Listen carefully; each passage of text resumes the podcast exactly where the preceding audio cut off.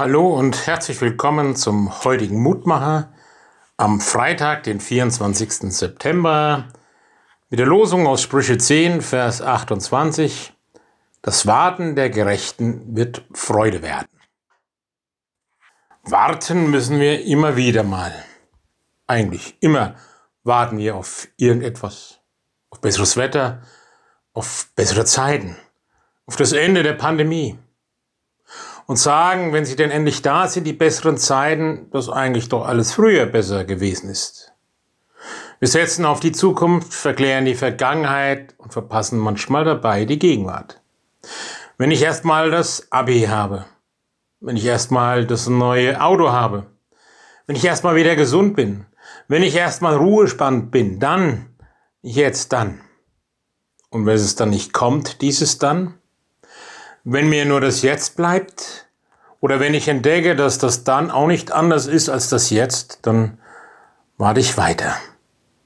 Warten, warum? Weil das jetzt nicht alle Sehnsüchte stillt, weil ihm jetzt nicht alle Träume Wirklichkeit werden. Wir warten. Das ist ein Ausdruck dafür, ja, dass wir auf Gott warten, dass wir Sehnsucht haben nach Erfüllung und Vollendung. Und da hinein erklingt auch die Botschaft, die gute Nachricht, die beste Nachricht aller Zeiten. Gott ist längst gekommen und er kommt immer wieder. Er kommt mitten hinein in unsere Brüche, in alle Unheil, in unser Scheitern, in alle Schuld. Gott, das ist Jesus Christus. Wer ihm begegnet, muss nicht mehr warten. Wer ihn findet, ist gefunden. Und so stimmt es, was unsere Losung sagt. Das Warten der Gerechten wird Freude werden. Das Warten derjenigen, die alles von Gott erwarten und nicht von einem undefinierbaren Schicksal, dem Fortschritt, der Zukunft, der Wissenschaft, der Regierung. Im zweiten Teil heißt der Vers, das Warten der Gerechten wird Freude werden, aber der gottlosen Hoffnung wird verloren sein. Und in einer Übertragung aus den USA heißt das ein Leben, das sich den Dingen dieser Welt hingibt, den Sachen, ist ein Todesleben, ein Stumpf. Ein Leben hingegen, das mit Gott rechnet, ist ein blühender Baum.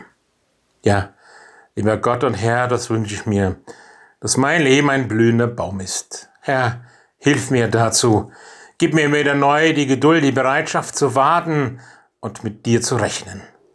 Segne mich und meine Lieben an diesem Tag. Amen. Grüß Sie, Ihr Roland Friedrich Pfarrer.